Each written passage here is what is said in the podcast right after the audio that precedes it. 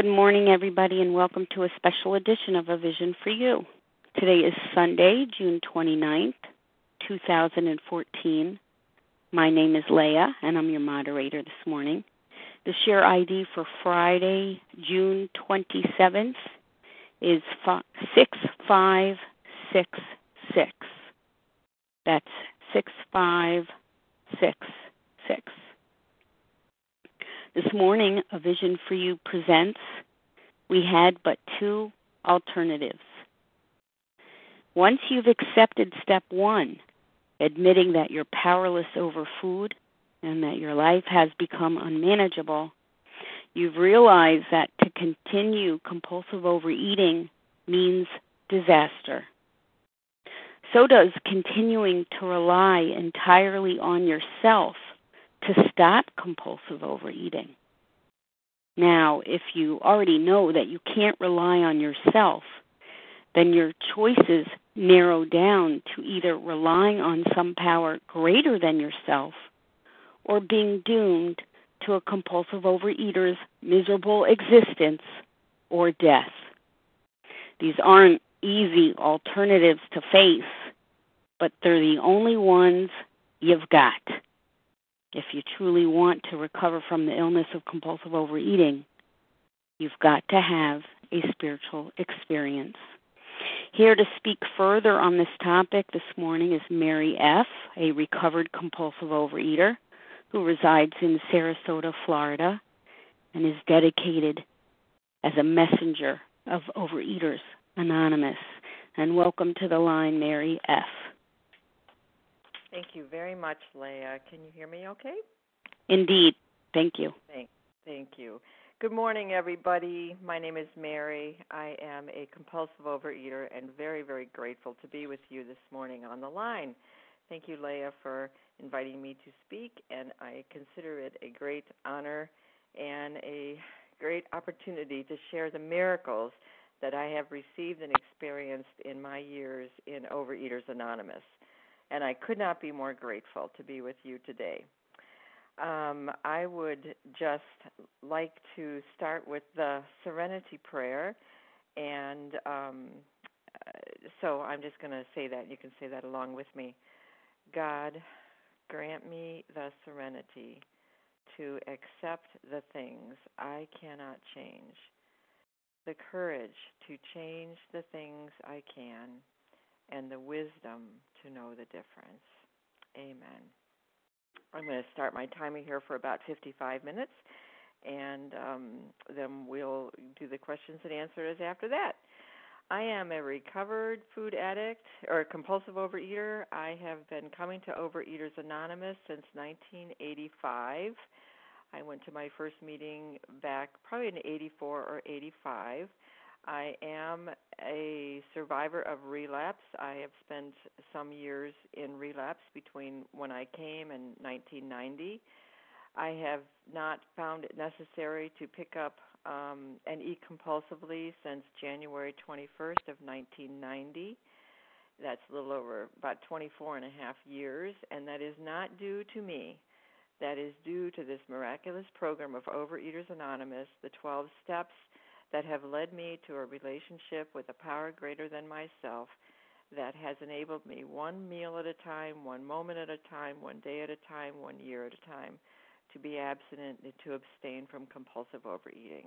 And this is a miracle of this program, and I am immensely grateful.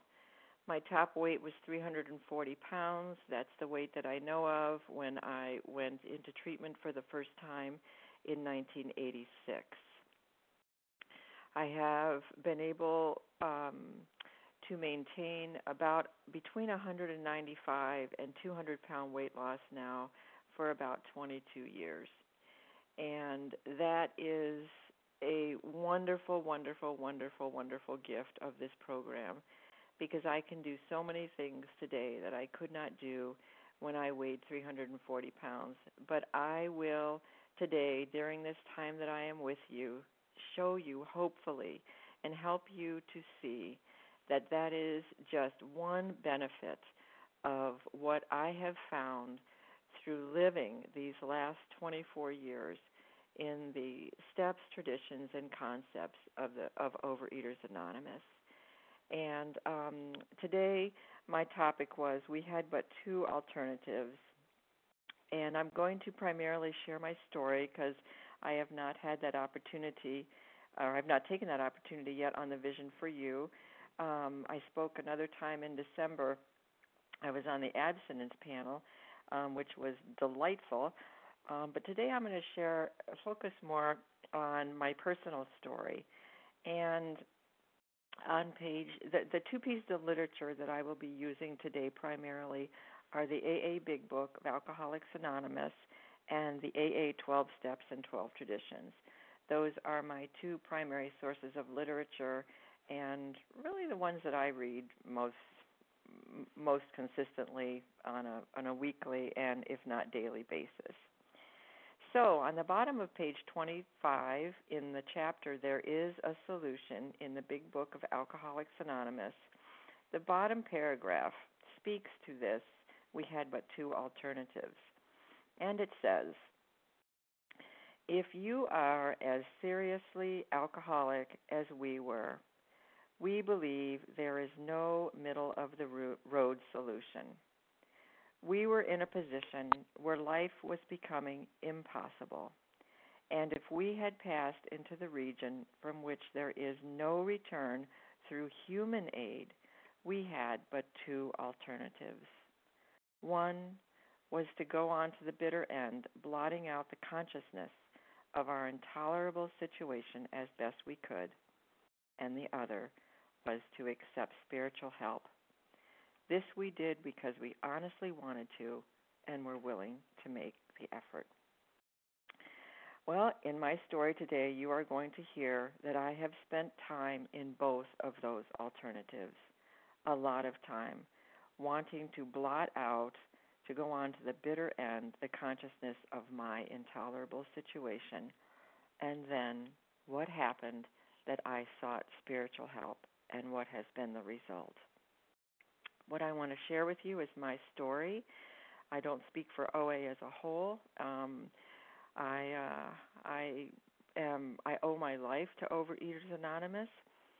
I um, also want to share that I may kind of go in and out of my story and interject a lot from the literature because that is so much of my story.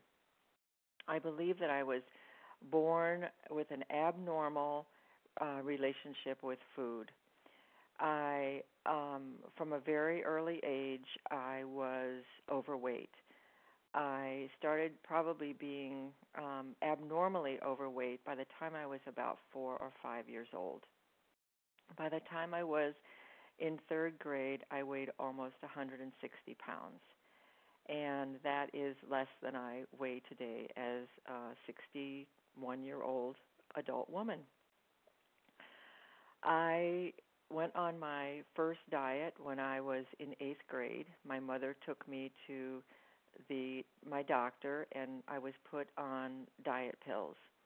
And I was able to lose um, about 30 pounds, and I was able to participate in a class trip that um, that I went on with my with some students uh, and some classmates of mine.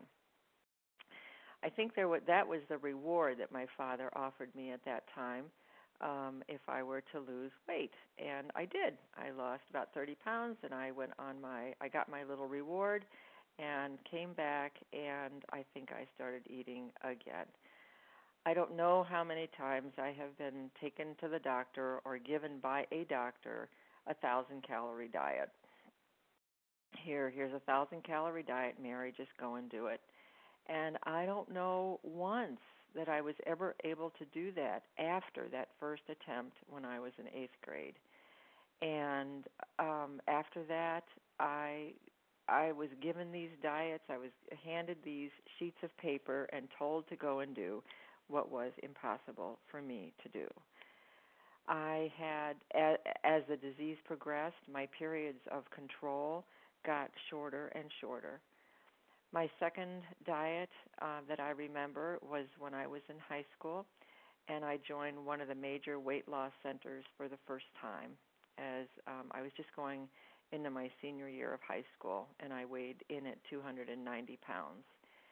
And I I don't mention specific weight loss programs by name. I think they are an outside interest, um, out, and and I think that those programs work for for normal people, but for people like me, if you were as seriously alcoholic as we were, as it says here in the in on page 25, if you were as seriously compulsive overeater as I was, that those programs just didn't work for me for the long haul. I will tell you that I have gained and lost a 100 pounds five different times in my life. So I have had success with those programs, but they didn't solve the real problem. Because the real problem is, as described in the literature, is that I have an obsession of the mind and an allergy of the body and that I am different from a normal person. Normal people do not experience this two twofold illness that's described so well in our literature.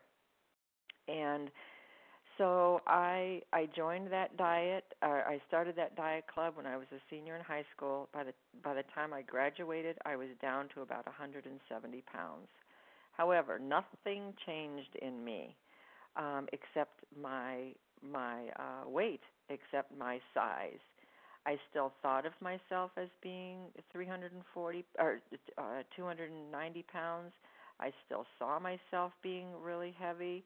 I still had cravings and obsessions and thoughts about food that were abnormal. And what happened was, after I had lost that weight without cheating one time during that whole period, I bought into the delusion, the belief again, that I could control my food. And I decided that I would just um, go off of my diet for a period of time and then go back on it again when I when I wanted to. And so I did. And over that summer, I started to gain weight again, not knowing that even at that age, I believe that I was a progressed compulsive overeater, unable to control um, my food and stop when I wanted and start when I wanted. I believe that I am addicted to certain foods. Um, primarily, those foods for me are sugar, flour, and volume. I um, I I have to weigh. I, I choose to weigh and measure all of my food today because I am addicted to volume. I can't eat certain foods in moder- in moderation at all, and all kinds of foods can create an obsession for me and a craving for me when I eat to excess volume.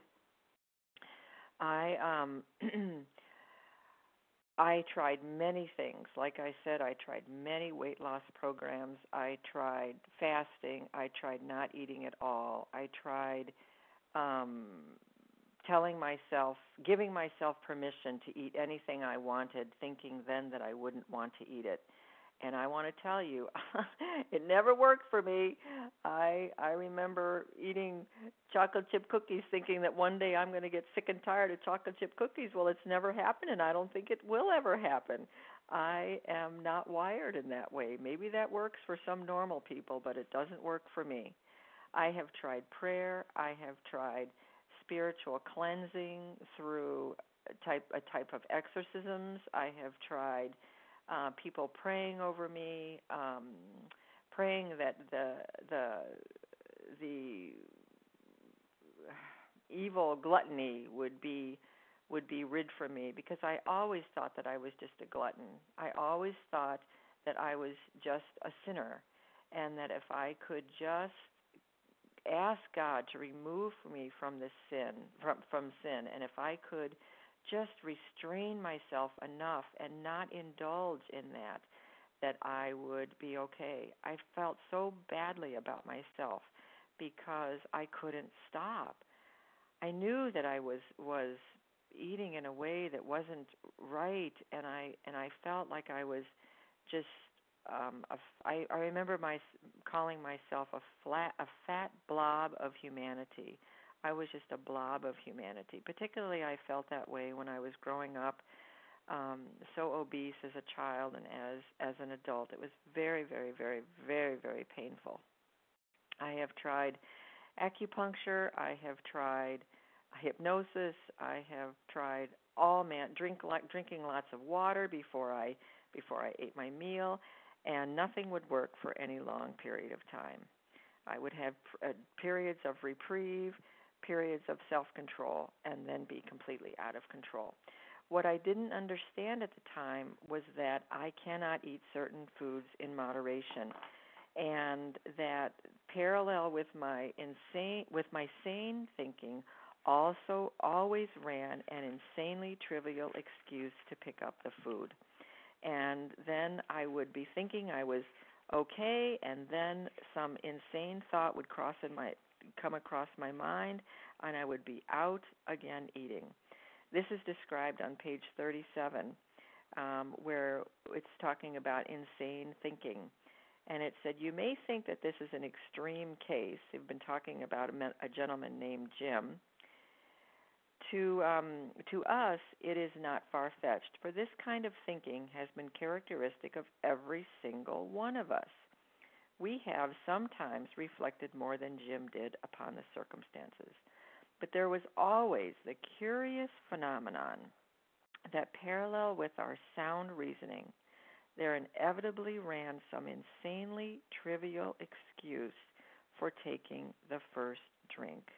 And for me, it was the first bite. Our sound reasoning failed to hold us in check. The insane idea won out. The next day would be we would be asking ourselves in all earnestness and sincerity how it could have happened again. I had such an insane battle in my mind Yes, I will. No, I won't. Yes, no, I can't. I'm trying to lose weight. I'm trying to lose weight. I can't do this. I can't eat one. Oh, yes, you can, Mary. Just have one. You can have one. It's okay. I'll start tomorrow. I'll start tomorrow. And the insanely in- trivial excuse would always win out. And why is that? Because the insanely trivial excuse at that time was more powerful in my mind than my rational thinking. I did not believe that I had a disease that would that would cause me to eat more once I picked up. I did not believe the lies that my disease told me. I could not bring to my mind with sufficient force the memory of the previous binge. And this is talked about so clearly right on page 24, the the page before we talked about the um, the two alternatives. At the top of the page, it says it. The fact is that most alcoholics, for reasons yet obscure, have lost the power of choice in drink. Our so called willpower becomes practically non existent. We were unable at certain times to bring into our consciousness with sufficient force the memory of the suffering and humiliation of even a week or a month ago. We are without defense against the first bite, or first drink. And this paragraph speaks so strongly about my experience. I had lost the power of choice. Now, does that mean that every single time I picked up, I ended up in a full blown relapse and remorseful and hating myself? It doesn't because it says here we were unable at certain times to bring into our consciousness with sufficient force. There were times when I I could stop. There were times when I did believe, no, I don't want to do this today. But at certain times I couldn't. The suffering and the humiliation of a week ago or a month ago, or for me, it could have been hours ago, were insufficient to stop me every time. I would succumb once again, and I would be in the hor- horrid, horrid, um, intolerable situation um, of being down in the food again. When I was um, so this pro- this progressed uh, through my teens, through my twenties, um, it even even in my very early 20s, I was diagnosed with um, stage 3B Hodgkin's disease, which is a cancer of the lymph nodes. And uh, most people, when they're going through, I was given three years to live when I was 19, I guess 19, 20 years old. Um, and most people, when they go through cancer treatment, they lose weight. But I didn't. I turned to food. I turned to food, and I gained 40 pounds during my cancer treatment and um, the doctors were amazed. They couldn't believe that I did not lose my appetite. But for me, food was my solution. Food was food was my solution. I didn't go to a higher power. Um, I have heard it said that the person or the thing that we go to for comfort in our times of need, in our times of most pain, that or that person or that thing is our higher power. And for me, food had long ago become my higher power, particularly sugar flour and fatty products. That was what I went to when I needed comfort. And um, I, uh, excuse me, just one moment, please. Um, I had to just quiet somebody here in my home. Um, the uh, when I was in in my early 30s, it got it got so intolerable. I could not stop binging. I was gaining weight so rapidly. I had gained after my mother passed away. Um, I gained 80 pounds in the first six months after after she died. Again, it was turning to food to deal with life. Um, my solution um, in the in my mid 30s, I went to my OA to OA for my in the early 30s. I went to OA for the first time. I thought it was kind of um, insane. I didn't really like it a whole lot. I, they, there was a lot of talk about God. Um, I I had tried God. I thought God had failed. I um, I wasn't very interested in it. Um, but I did go to the to the to the uh, to the um, weight loss program that was across the hall, and at that one over the weekend I had gained, um, or oh, from one week to the next I had gained seven pounds one time, and I was put a piggy sign was put around my neck that I was supposed to wear during the meeting, and then and then bring it back the next week, and you know that seemed to fit for me. That that seemed to be what I thought about myself that I was just a pig, and um and it was it honest to god that was in reinforced by the people around me. People who said things like mary you're an adult. Just put the fork down. What's wrong with you? Um you know what to do. Just stop eating um why why are you doing this? Have and then and then at the same time they'd be saying have one just have one. And i and i it just felt crazy and insane to me. But um, so in but in in 1986, I went back to an OA meeting, and at the time they were handing out food plans, and I picked up a food plan that um, that I tried for for one day, and I couldn't stick to it for one day. I I just I just couldn't do it. And on the back of it, there was a phone number at the time, um, and I called it, and it was a treatment center, and I didn't know that. This is what I this is the the number that I called. I said, "You know, I my name is Mary. I can't um stop eating. I need to be locked up. Do you know where I could go?" And that's exactly what I felt. I needed to be locked up. And they said that I had, you know, called the right place. Anyway, I ended up going uh, this I ended up going away to treatment for 7 weeks. And while I was there, I learned a lot about my disease. I learned a lot about the 12 steps. I learned a lot about weighing and measuring. And um, I got out of there after seven weeks. I went in at 340 pounds. I got out. I had lost some weight. And I started working a very rigorous OA program. And I started working the steps. I got a sponsor. I was committing my food.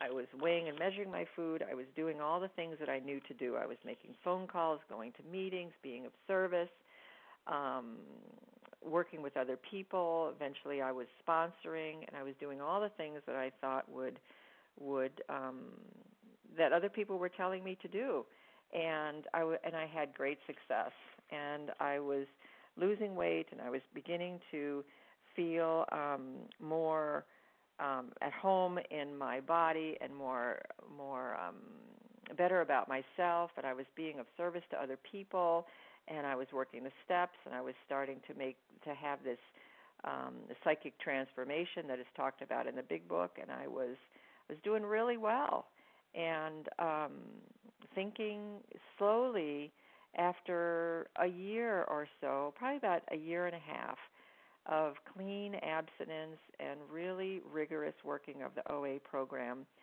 my thinking started to be to change again. And I believe the last thing we do in a relapse process is pick up the food. And so in 19 probably about 1987, 1988, I started what I call chipping away at the program. And it wasn't with the food, it was chipping away with my disciplines. Oh, I wouldn't go to as many meetings. Oh, I uh, wouldn't make as many phone calls. Oh, I let up a little bit on my step work. Oh, oh, well, I didn't wasn't really honest with my sponsor about something. Oh, I um another one was a big one for me was um I'm such a volume addict and I didn't have to weigh and measure my food in a restaurant. So I didn't weigh and measure. I don't believe everybody has to do that, but I do. So I started weighing not weighing and measuring some of my meals in restaurants. But I wasn't eating sugar and flour, so there I'm still I'm still abstinent, I told myself. And um this was long before this was before I started I really picked up the food. This was chipping away at the foundation of my recovery of of the recovery that I had been able to to get here in um in uh Overeaters Anonymous. And I um chipping chipping away, chipping away, chipping away and finally the foundation collapsed and and fi- and there and then I ended up full blown face down in the food again, and it was like, what happened? What did I do? What went wrong? And it was only in hindsight, by really taking an inventory of what went wrong, that I was able to see what I had done. I had started thinking that I was a normal person again. I had started thinking that I could eat and not eat at that point because eating wasn't in my mind that I could behave like a normal person that I didn't have to do these disciplines that I'm I'm so recovered I don't need to do this and I was experiencing a level of recovery that was beautiful but I started thinking I started making it less of a priority in my life I live my life today by saying that I need to build my life around my recovery rather than my recovery around my life. In the beginning, I did. But then life started becoming, well, I have to be able to do this and I want to be able to do that. And I can lighten up on these disciplines that have literally saved my life. And I did. And I spent the next four years, three years, in full blown relapse, miserable, defeated, depressed, suicidal, hopeless, despairing. Uh, the big book, or the AA 12 and 12, has some of the words in here literal hell, absolute humiliation, um, insane urge, um, um, fatal progression, um, the horrible nature of my disease was in my face and I couldn't I couldn't face it. I experienced just the humiliation and the destructiveness of this disease. And during that time I tried many diets again. I went um tried many weight loss programs again. I tried OA again, in and out, back and forth, therapy, um, I was in therapy uh, weekly, um, but not being honest with the, with my therapist. I would binge on the way there, go in there, say I was doing okay, binge on the way home. I was desperate. I tried everything imaginable. And once again, I had lost about 60 pounds. I had joined a weight loss program I lost about 60 pounds. I got to the magic 200 pounds again, And on December 7th of 1989, I decided that I could have one piece again. That um, that I had lost 60 pounds. I'd gotten down to the 200 pound magic mark, and this insane thought came to my head again Mary, you can have just one. Just one. Just one piece. So on December 7th of 1989, I remember the day, I picked up one piece of pie, fully convinced that I was going to be able to stop again. And I couldn't. I couldn't, not for one day. Not for one day. And I binged every day until January 20th of 1990. I binged for 42 days and gained 56 pounds. Completely out of control, completely hopeless, completely despairing. And I could not stop. My periods of where I talked before about having times where I could bring it to my mind, at certain times I could bring my to my mind sufficient force. I couldn't. By now the disease, the phenomenon of craving was so strong in me the phenomenon of craving that's described in the doctor's opinion was so strong in me that I could not stop, not for one meal. Now, when I took that one bite, did I think that that was going to happen? Absolutely not. I believed the lie that I was going to be able to stop again. No one could have told me that I would spend 42 days, gain 56 pounds out of control during that time I knew that I couldn't stop and I and I thought life is not worth living. The alternatives that I were facing was facing either life without the food or life um with with the food was unbearable to me and I decided that I would eat until I died. I had a very conscious choice that I would eat until I died. My husband at the time and I had my entire funeral planned what I was going to wear, what songs that were mm-hmm. going to be sing, sung, who was going to do my funeral, who was going to be the minister. Every detail was planned, and I didn't care. I truly did not care. I welcomed death at this time. I was 37 years old, and I welcomed death. I was done. I had battled this disease long enough. I'm done life is not worth living. I cannot live in this battle. I was battle weary. And yet somehow there was this little tiny glimmer of hope in me. And it had to have been a power greater than myself because there was nothing inside of me that I knew that had any willingness to keep on living, to any willingness to fight, any willingness to do this one more moment.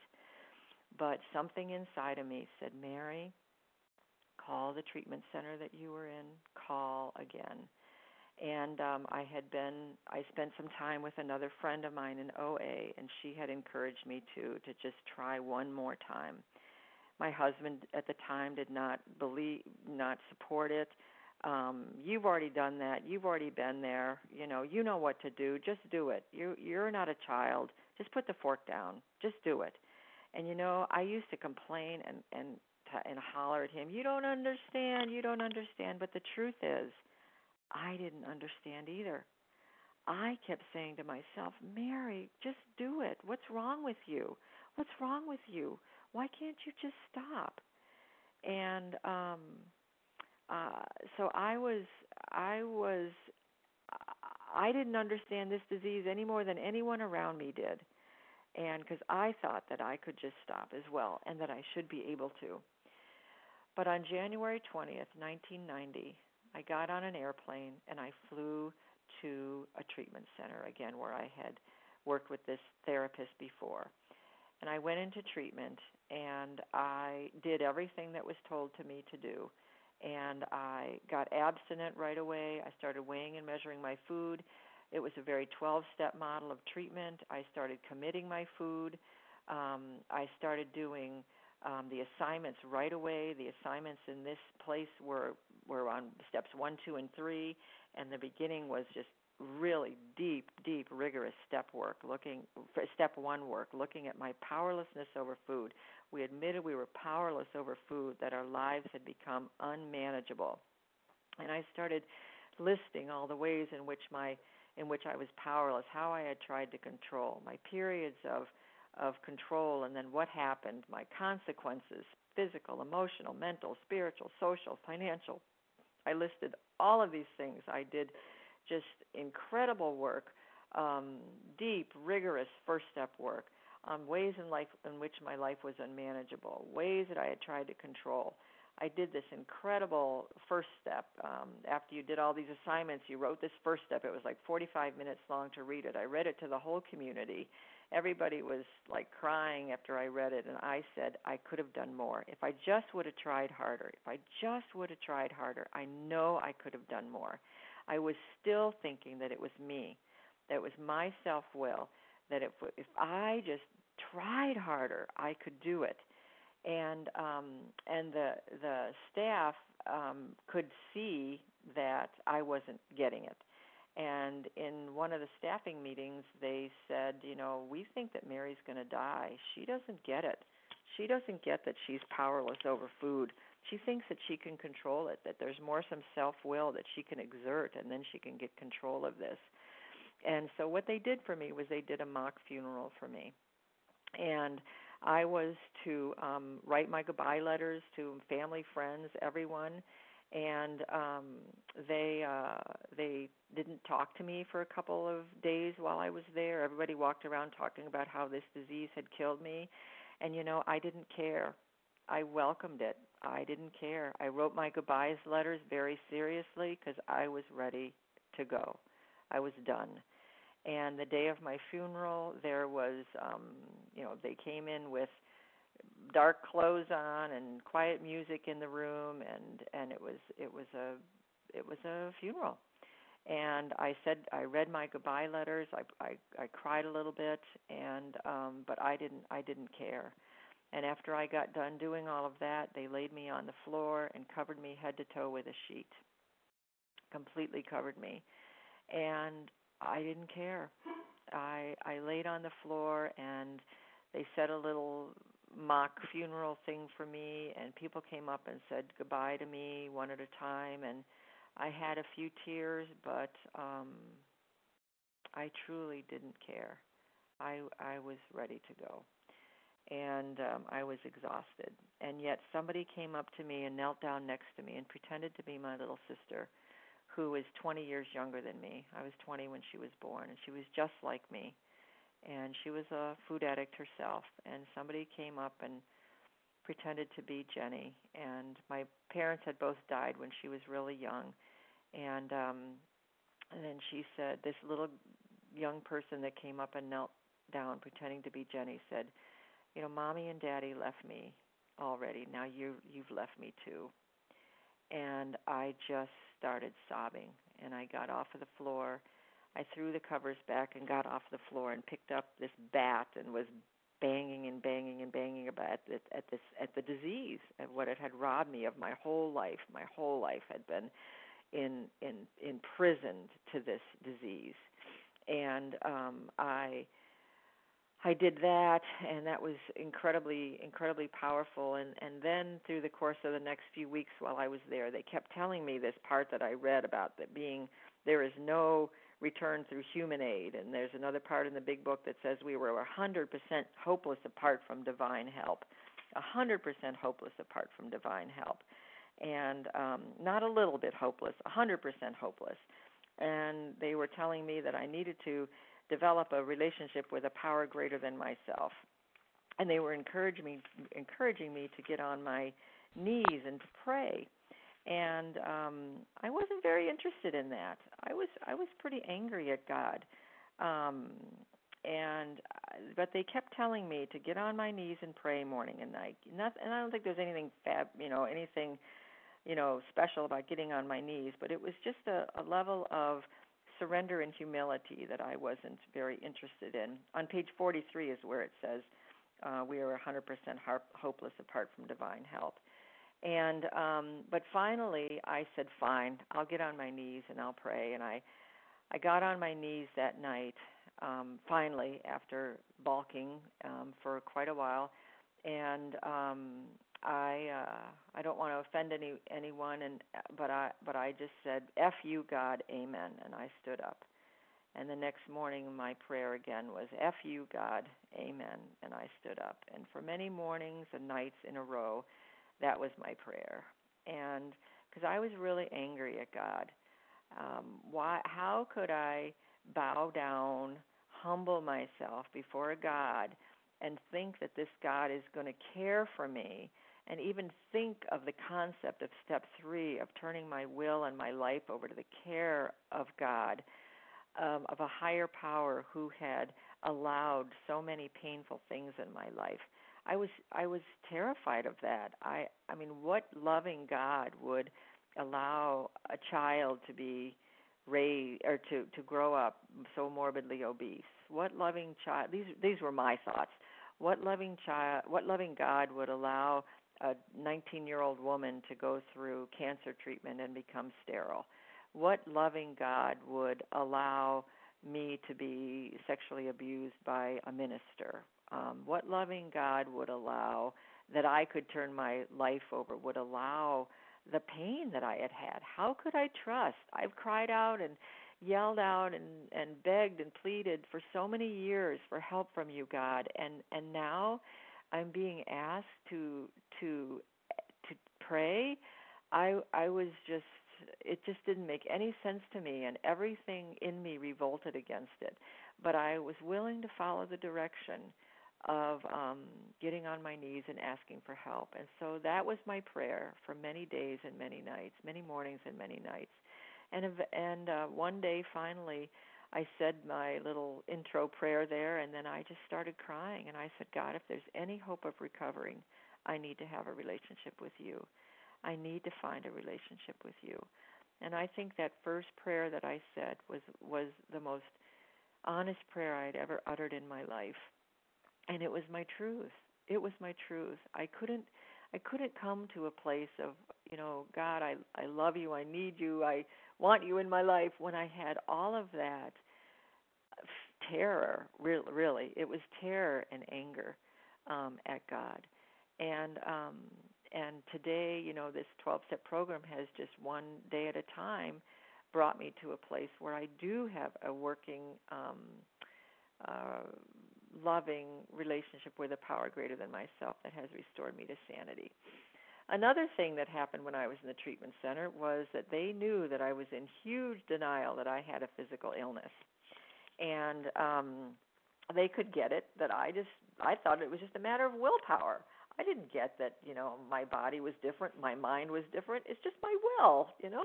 And so they gave me the the assignment to read the doctor's opinion in the big book 3 times a day every day. Now, most of you who, if you've been spent any time on this Vision for You meeting, you are well aware and well familiar with the doctor's opinion. It's the big. It's in the. In, it's in the. Um, one of the begin. It's in the beginning of the Big Book of Alcoholics Anonymous, and I was given this assign the assignment to read this three times a day, every day. And I did that for about nine months, and it eventually, eventually, eventually broke through my denial. I eventually got to see that I have an allergy to certain foods, that I have a phenomenon of craving that is limited to people like me.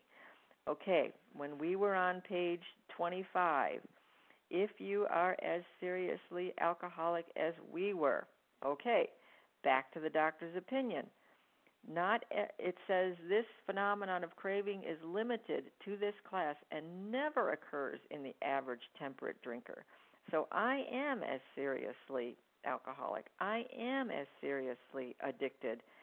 I do have this phenomenon of craving in my body that uh, that it that says that these allergic types can never safely use alcohol in any form or my addictive foods in any form at all.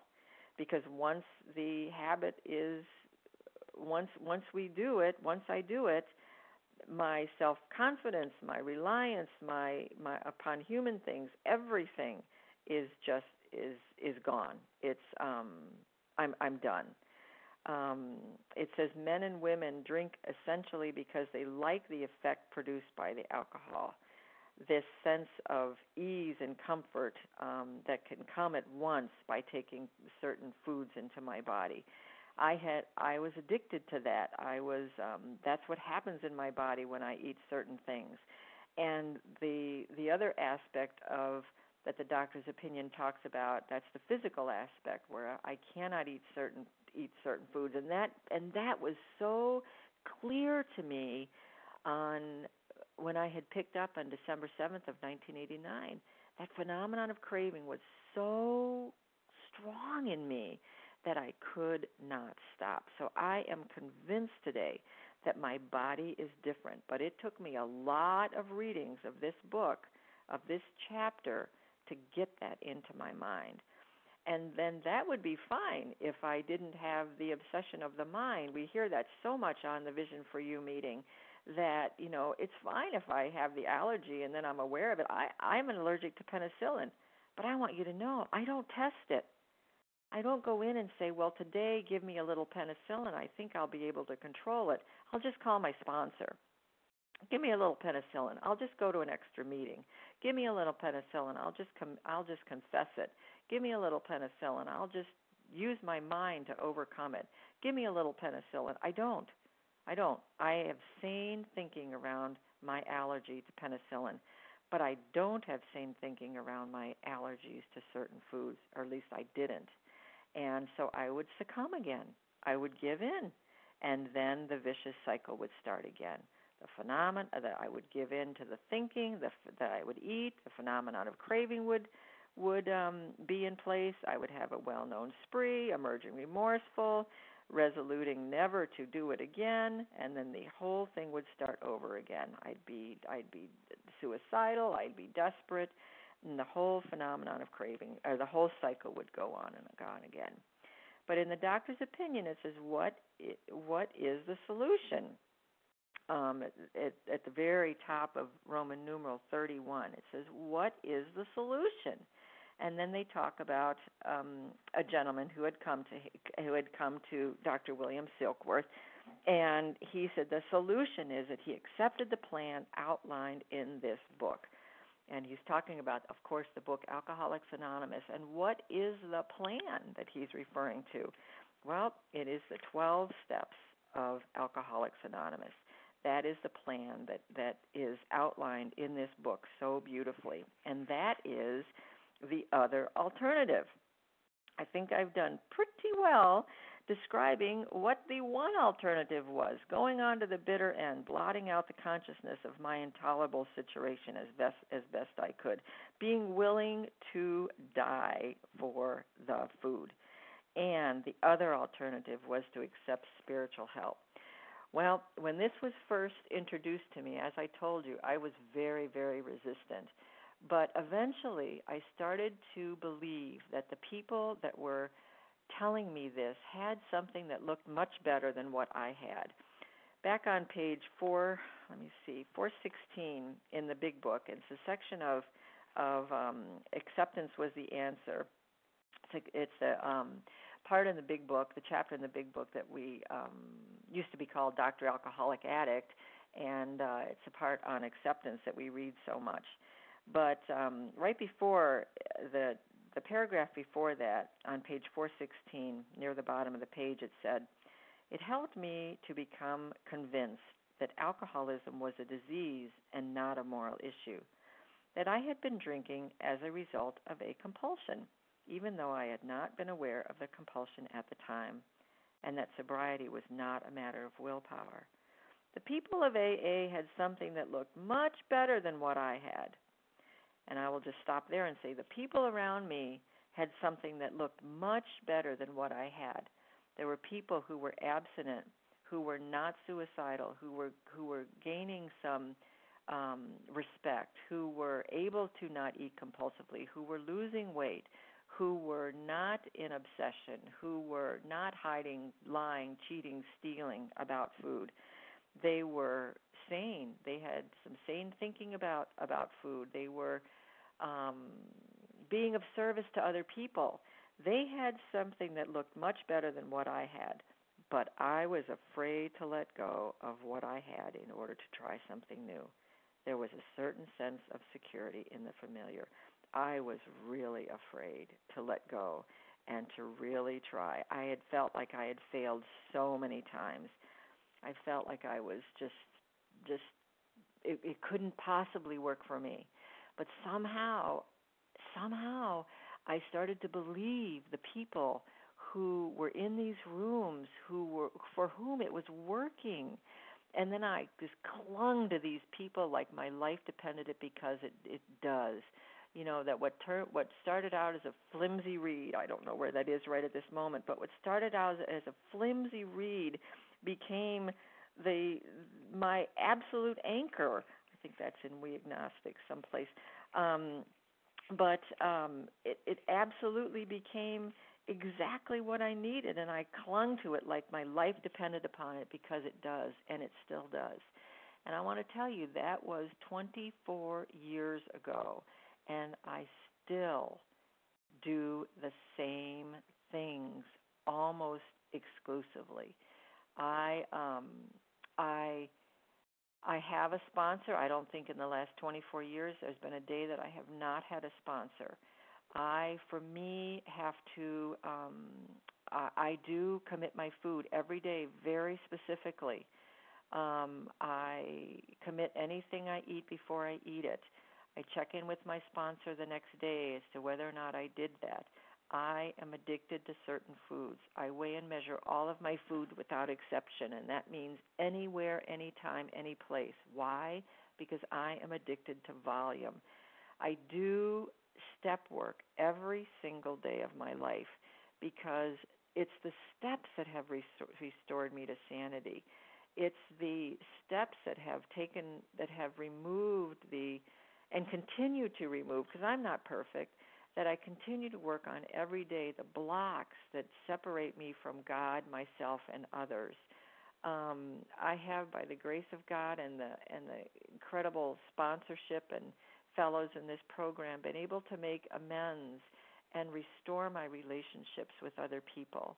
Um, uh, I have developed a trust and reliance upon my higher power that, believe me, is is still imperfect.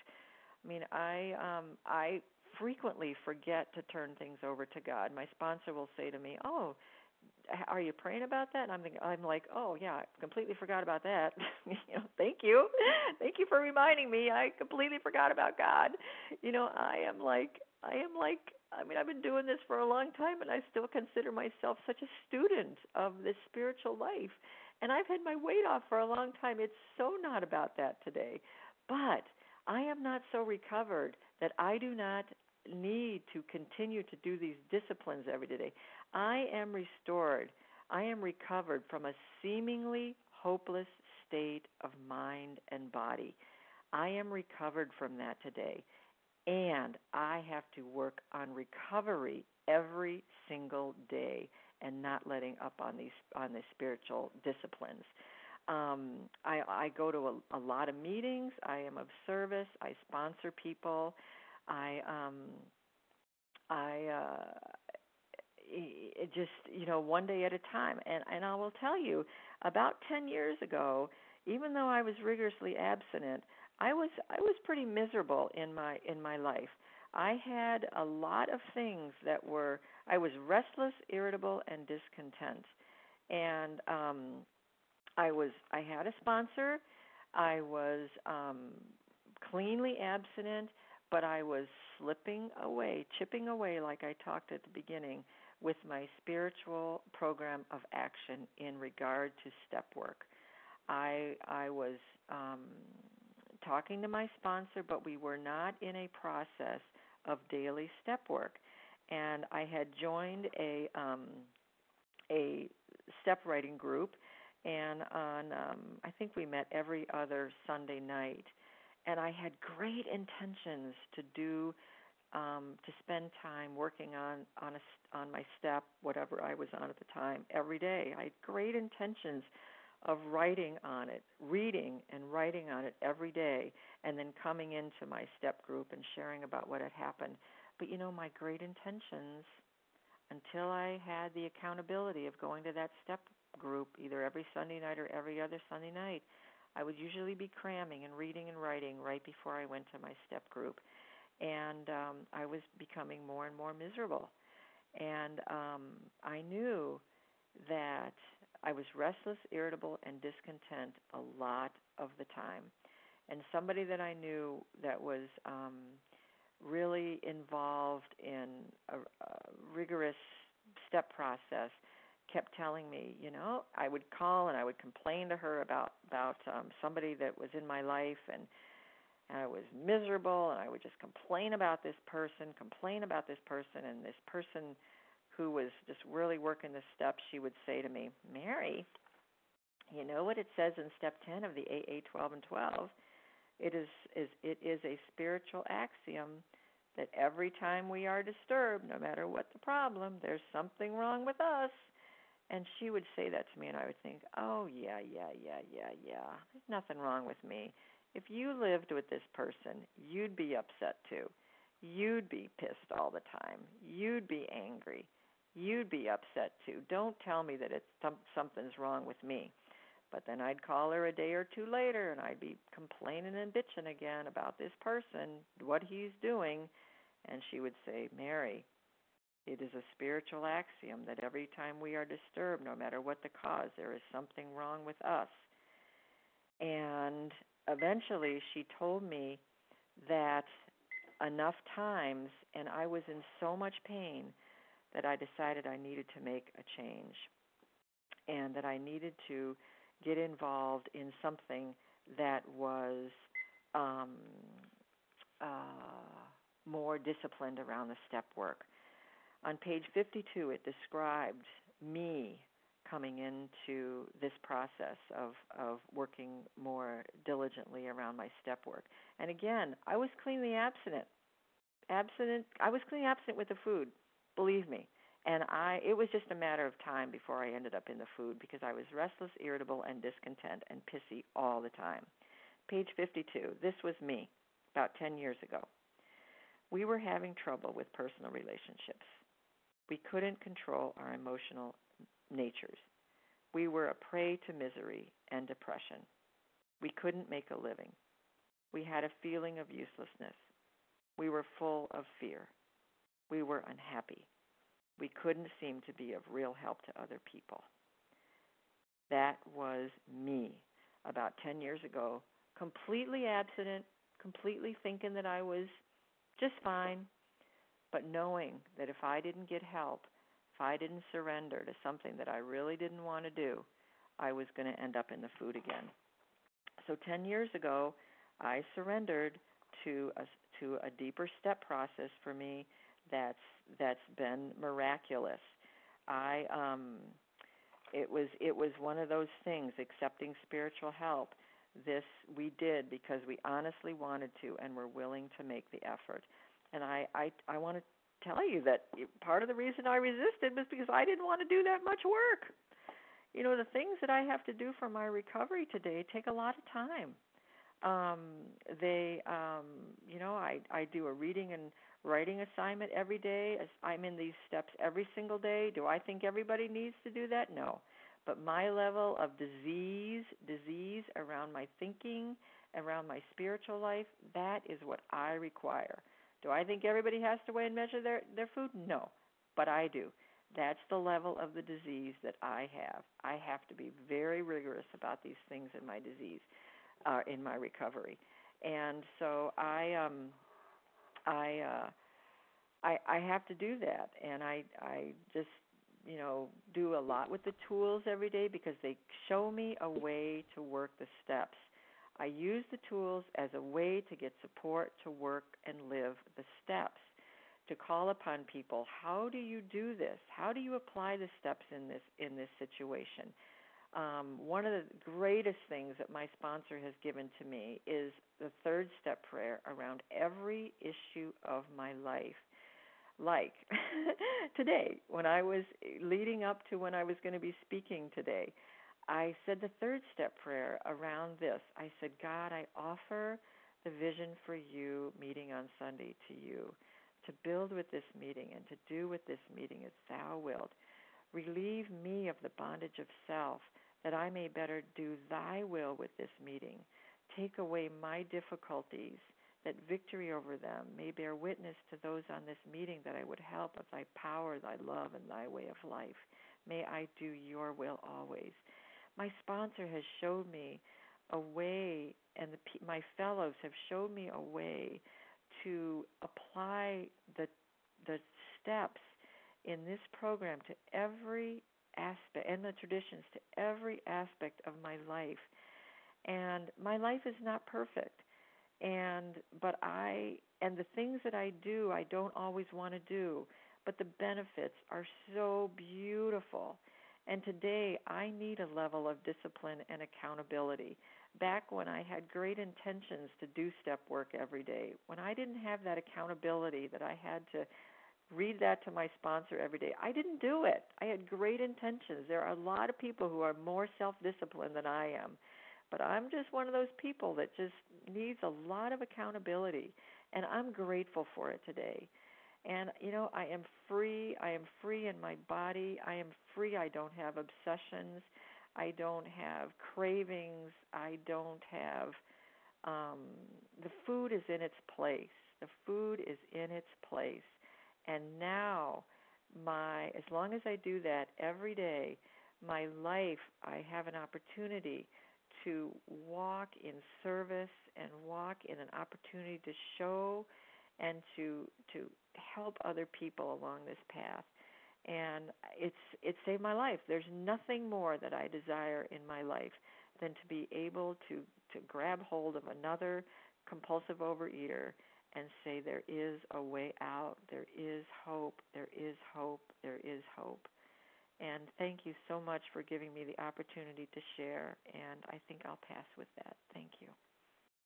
Mary, thank you so much for your service this morning. Thank you for sharing your miraculous transformation with all of us. Much appreciated. And we're going to share Mary's contact information at the conclusion of this recording. Now let's open the floor for any questions you might have for Mary, and you can direct your questions to her by pressing star 1 to unmute.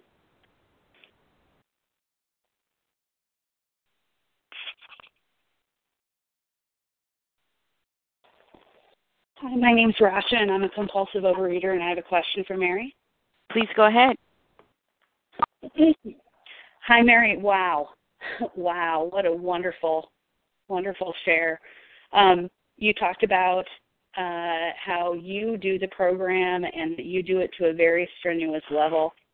I was wondering whether um, how you sponsor people who perhaps don't need as strenuous a level as you do, or do you ask them to seek someone else who has a different program than you? Thanks again. Oh, you're so welcome. Thank you, Rosin, for the. Is it Rosin? Rosin for the question. Um, I, Rasha. Rasha, thank you.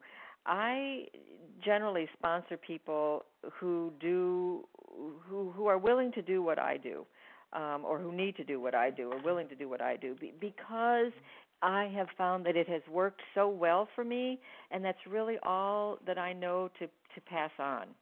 Um, I've I've done a lot of different um, ways of working the steps, and and I find that this is so that this works so well for me that that's the same way I sponsor. Thank you, Rasha, for that question. Who's next? This is Barbara S. I have a question. Yes, good morning. Go ahead, Barbara. Mary, thank you very much for your story. It really speaks to me. You speak about doing reading and writing every day, and I mm-hmm. was wondering if there is a program or a list of questions or how you determine that uh, daily step work.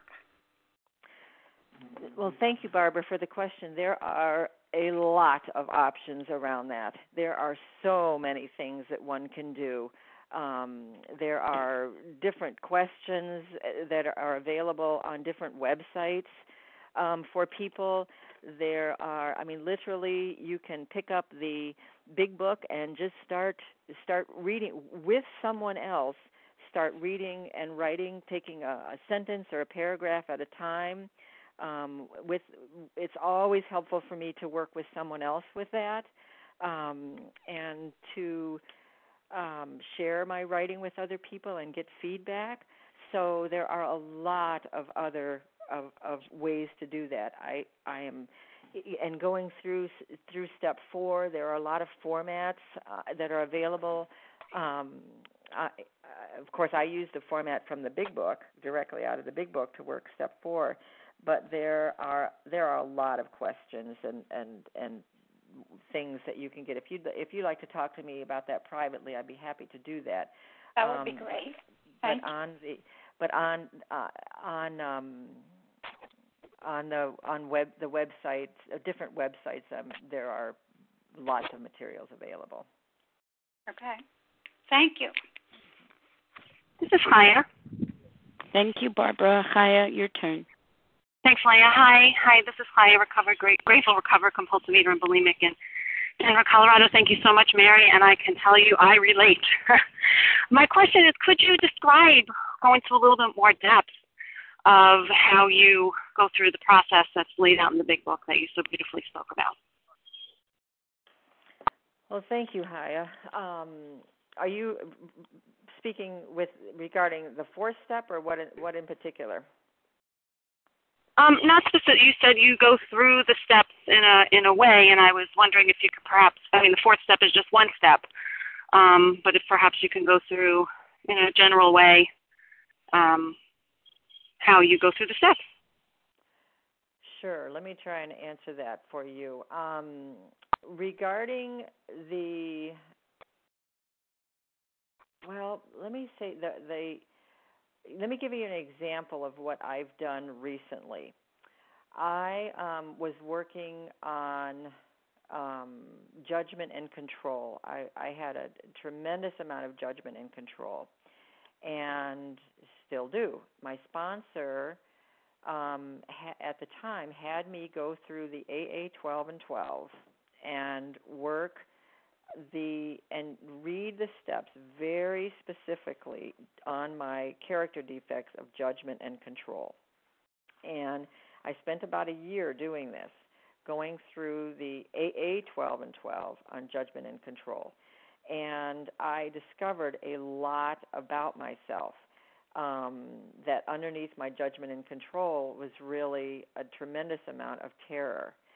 And I, um, so that's one way in which I, I do work the steps around around a particular issue. Regarding going through the big book, um, I think that that by reading it, I, I when I did my my step work initially going through this, I did a, a particular set of questions that took me through steps one, two, and three. And then when I got to step four, I went to the big book and did it and did it according to the way it's laid out in the big book. And then just went through what to do into action into step into step five, and just went through it exactly that way um, as it's as it's laid out in the big book. I don't know if that answers your question enough sufficiently, Chaya.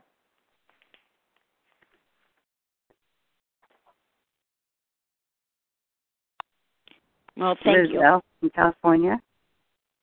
Yes, go ahead, please. Chaya, thank you for the question. Go ahead. Yes, hi, good morning, and thank you so much. And um, I have a question you talked about when you were so angry with God and um, I was sexually abused by my father, and how to well, I don't know if you can answer how to accept that, but also how do you stop that anger of God and really learn to trust? I know you said you were asked God to help you. How did you get through that and accept and feel the trust of God, even though about your experience? What was your name again? Liz from California. Liz how did I get through the anger and come to a point of trust in God? And and I heard, Liz, that you had been sexually abused. I'm really sorry that that was your experience. Um,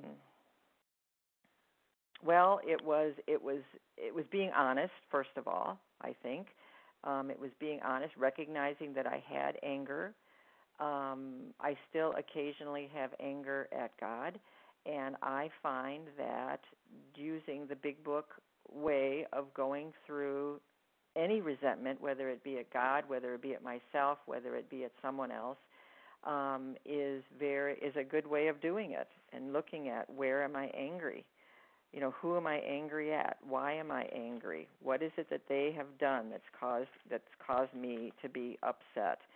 And then looking at what it affects um, what are my basic instincts that it affects? And then praying um, the the prayer in there you know that i am i am i am spirit they are spiritually sick just the way i am spiritually sick that we that i don't like what they've done um, but that but that I am I am sick too, and I I sometimes think that um, in a in a in a situation where like I was sexually abused by by my, my pastor, somebody that I, that I went to for help, and um, it was very important for me to differentiate, to separate my pastor from God because and the person that had sexually abused me from God because they are not the same.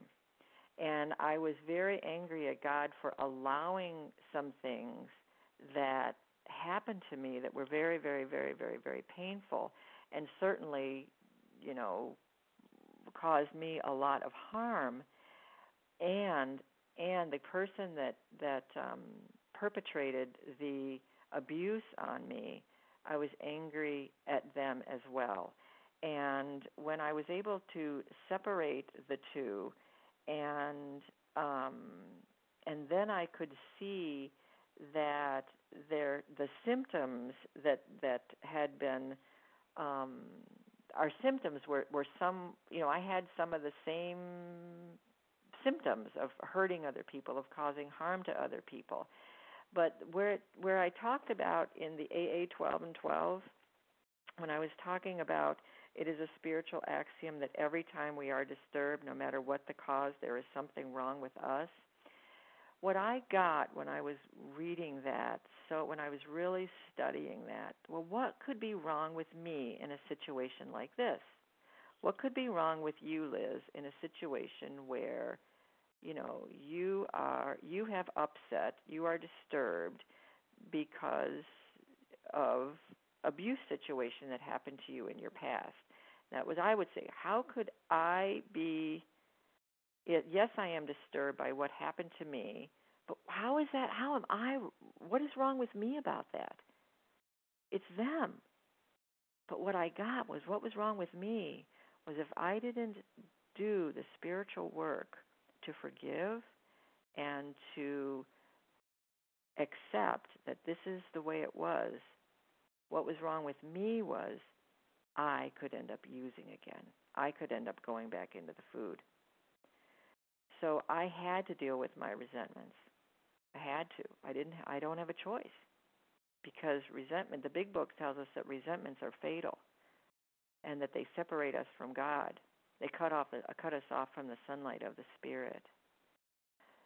So I have to find a way, and the big and the big book outlines and the AA 12 and 12 show us how to deal with our resentments. Because for me, there is something wrong with me if I am harboring a resentment. If I'm disturbed about something, there is something wrong with me. Not only am I spiritually sick, I believe that I have you know i i the first thing that i was able to become aware of was that if what was what was wrong with me was if i don't deal with this i'm going to eat okay so that was what was the gateway that was the doorway to get me it get me into looking at where am i selfish self-seeking dishonest and frightened. The doorway was mary you've got to deal with this otherwise you're going to end up eating. It's the number one offender. You know more more people end end up drinking over over resentment than anything else. For us it is fatal. So that i got first. Then with the help of a good sponsor was able to look at where am i selfish self-seeking dishonest and frightened and my part in in harboring the anger and resentment that I had toward this other person was that I wasn't accepting that this is the way it is. That this is, you know, for whatever reason, this is this is what happened and I'm wanting things different. I'm being selfish when I'm wanting things other than they are. I'm playing God.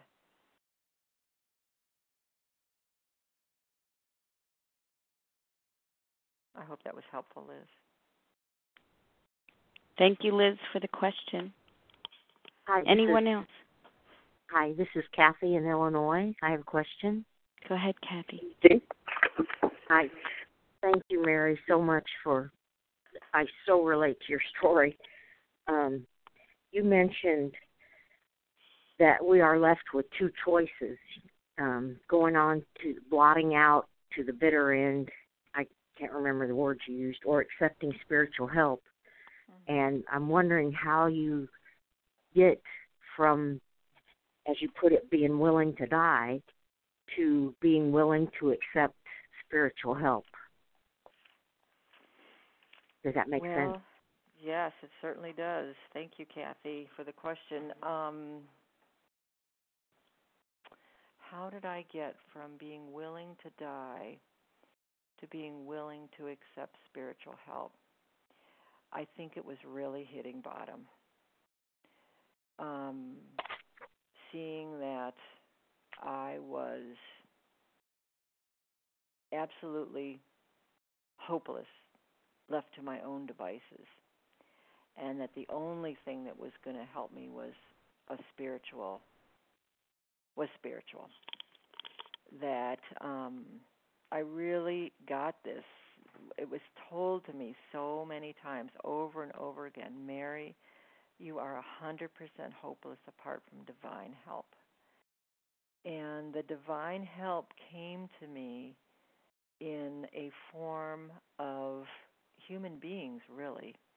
I don't think I can't say that it was any one human being. It was a combination of the power of of a power greater than myself and it was for me. Um, this is one of the things I didn't I didn't share when I was sharing my story. It was for me being in a very safe place for an extended period of time and being around people who could support me and love me and guide me. I needed I was in treatment for that second time when I finally surrendered. I was in treatment for 5 weeks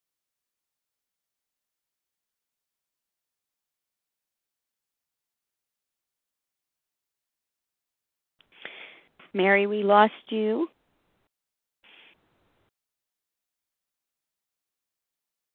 Star one to unmute. Oh, I I don't know how that happened, but I'm back. Thank you very much. Thank you. Um, when I, I don't know if you heard that when I was in um, the uh, I was in treatment for five weeks, and then I was in a halfway house for three months. So I was basically um, in a very supportive, loving environment for four and a half months.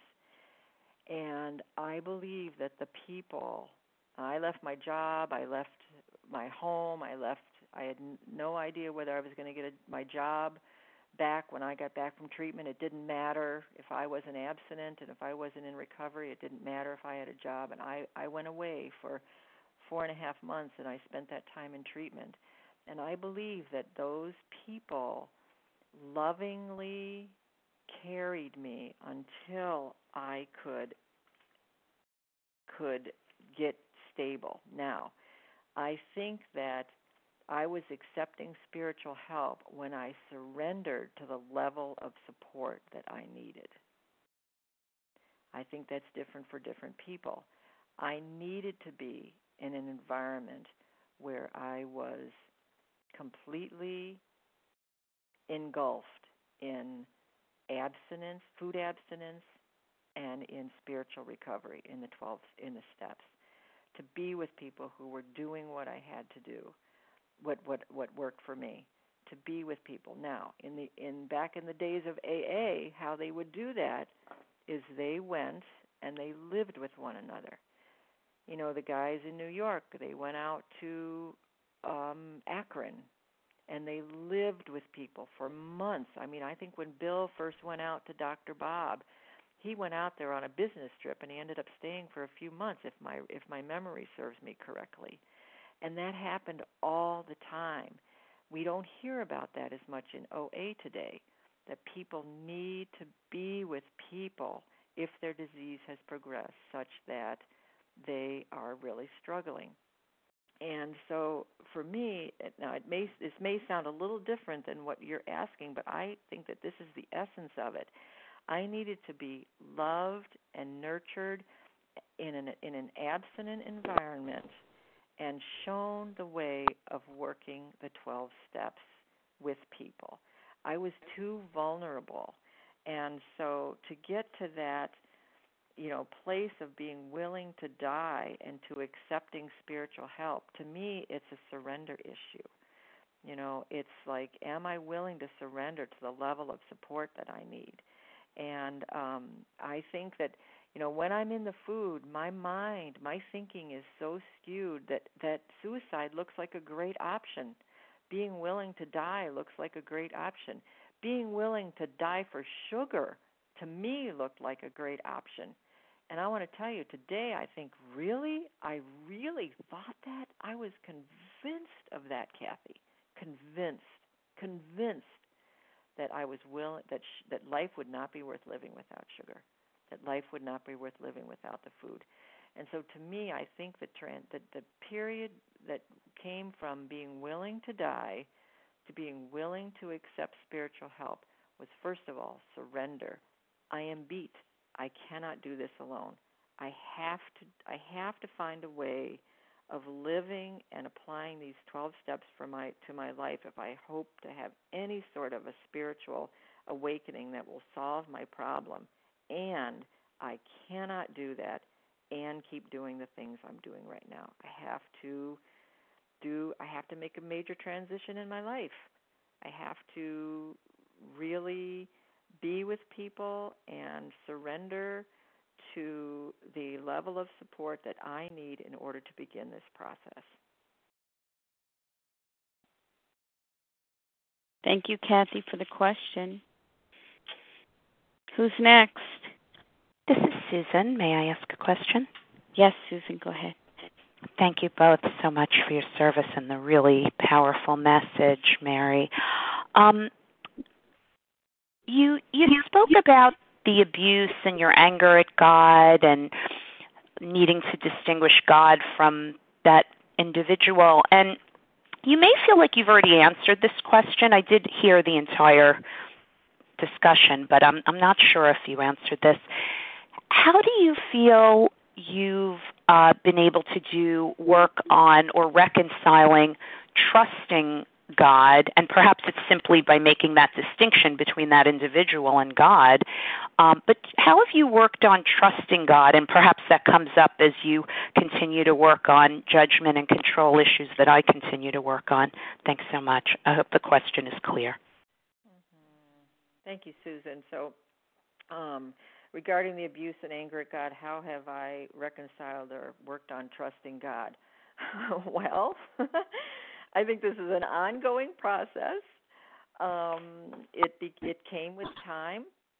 It came with. Um, I don't think I have complete and utter reliance on God, but I but I do know that um, what I do think I am aware of today is that there is that deep sense of knowing deep within me and you know where it talks in we agnostics about the great reality deep within um deep inside i don't know if i can find that right now but it's in we agnostics.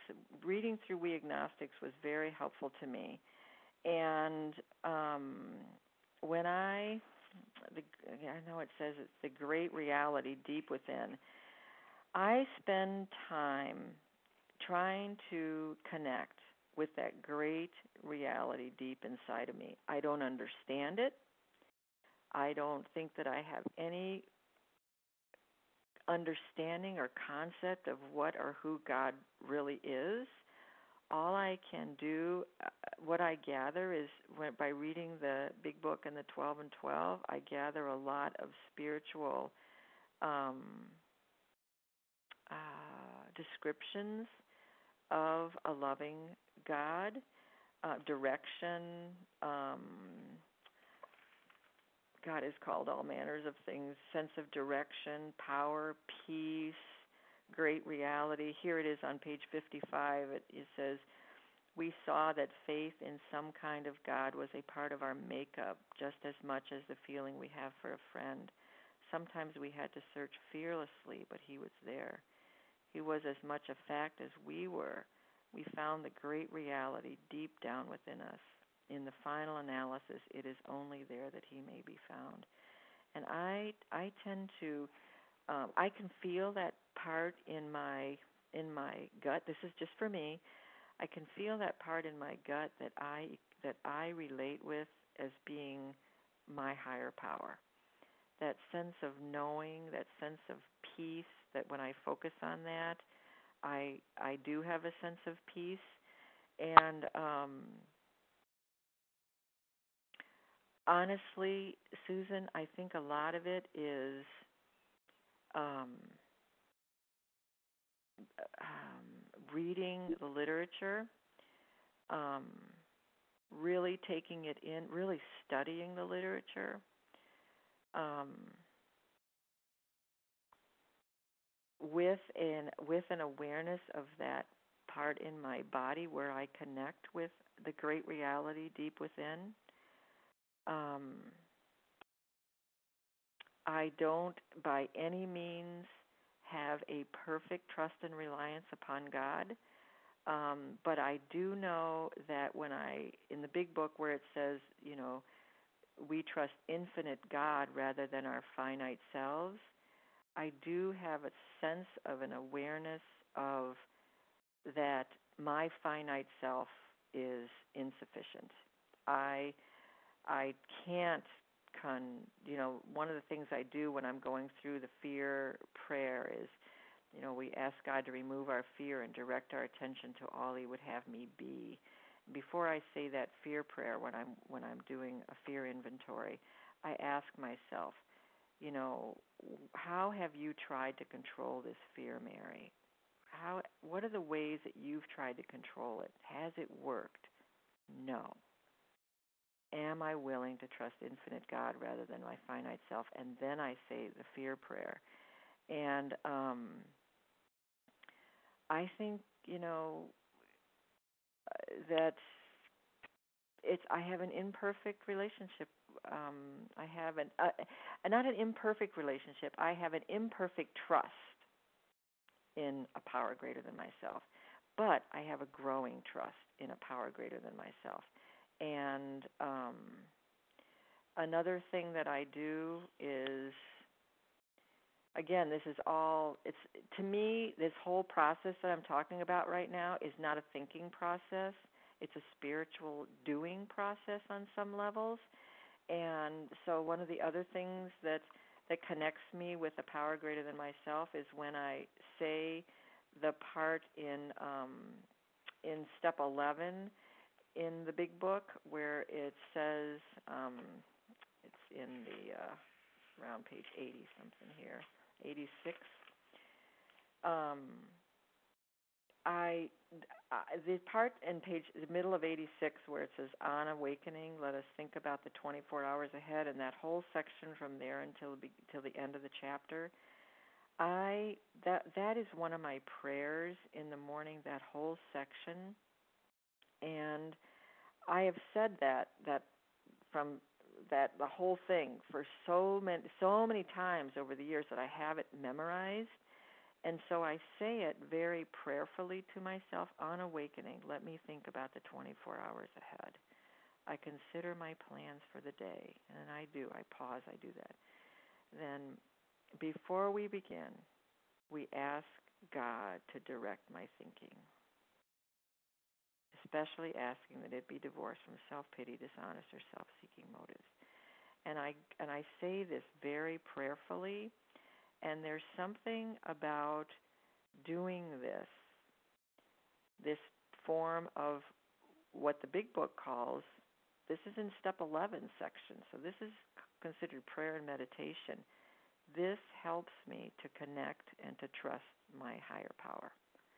I believe some of the things in here. I will intuitively know how to help, how to how to handle situations that used to baffle me. I um no that's in that's in that's in the the promises, but that but that we will um we constantly remind ourselves we are no longer running the show. That um that you know we will the, that the hunch or the occasional inspiration will gradually become a working part of the mind that my you know my thinking will change um, I ask for freedom from self will I think that the trusting growing in trust in God has been by doing what it says in this book every time that there is a prayer in the AA 12 and 12 or the big book I put a little P in the margin with a little box around it for for P for prayer. And I am somebody that really prays these prayers.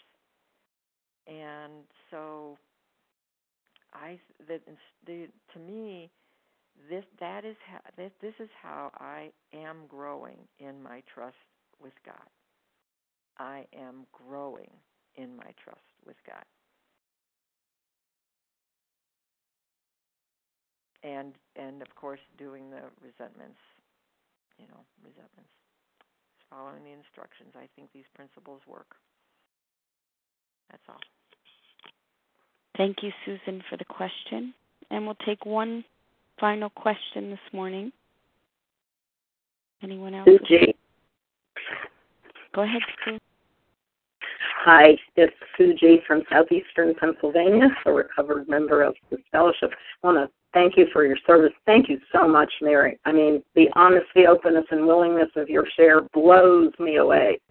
And uh, if you think you're not self-disciplined, well, I sure think you're self-disciplined. Um, I have a, a question, and I and I have no expectation about you're even answering this question because it's nosy of me in, at a certain level, but I'm also really asking for your experience, strength, and hope. I heard you about that psychodrama of your your um, funeral, and I heard you say that there was a little sister 20 years younger, and that that made you cry. Now I have no idea if there really was a little sister or not, but but if there is, um, and please feel free to not answer the question at all. But if, if there is, um, how has your relationship with that person changed in, in your recovery? Thanks. Mm. I pass. Thank you, Susie. Well, one thing I want to make, one thing that you said at the beginning of what you shared, Susie, is I don't think that I'm self-disciplined what I what I have done is I have let God discipline me the way it says in the big book. You know, we let God discipline us, and and um, I am not self-disciplined. I am disciplined because of uh, accountability to other people and and God. and that doesn't mean that, that that I don't want to do these things. Where I where I started out today, um, I'm, so I'm going to address this first.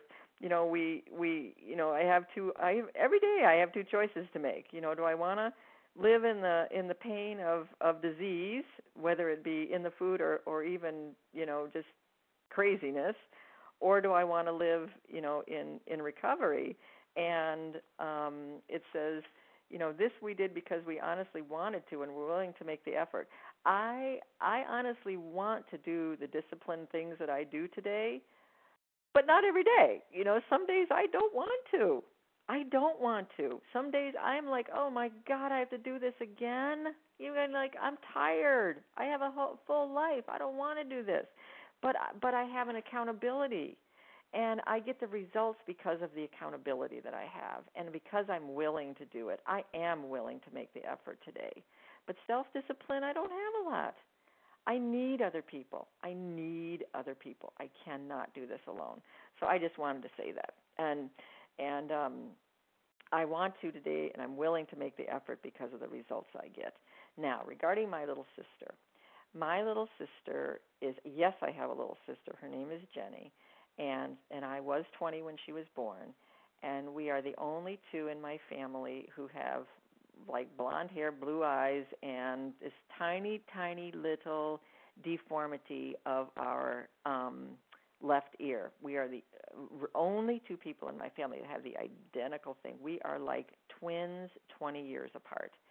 We were both not everybody not every of all of my siblings are food addicts, but both and I both Jenny and I are and were. We were both very obese as children.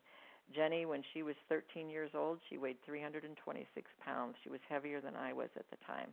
And I am connected to her. It was like she's my daughter. I mean, I did pretty much raise her from my mom died when she was five, my dad died when she was 12. And um, we are very, very, very connected. She um, is she has sought recovery in OA some. She is um, pretty stable today. She doesn't work a 12 step program, but she's pretty stable. She is a delight in my life. Um, I I have a very we have a very close relationship. She lives in Seattle and I'm in Florida and um but we have a close relationship and and and she is um she is a dear to me. So I don't think that's I, I'll answer just about anything. So thanks. Thank you, Suji, for the question. And of course, Mary, thank you so much for your time and your service to all of us on the line this morning. Thanks again to Rasha, Barbara, Haya, Liz, Kathy, and Susan and Suji for all the questions this morning. And I'm going to close the meeting in the way that A Vision for You always closes its meetings, and that's from page 164 in our big book. Our book is meant to be suggestive only. We realize we know only a little. God will constantly disclose more to you and to us. Ask Him in your morning meditation what you can do each day for the man who is still sick. The answers will come if your own house is in order. But obviously, you cannot transmit something you haven't got. See to it that your relationship with Him is right, and great events will come to pass for you and countless others. This is the great fact for us. Abandon yourself to God as you understand God. Admit your faults to Him and to your fellows. Clear away the wreckage of your past. Give freely of what you find and join us. We shall be with you in the fellowship of the Spirit, and you will surely meet some of us as you trudge the road of happy destiny. May God bless you and keep you until then.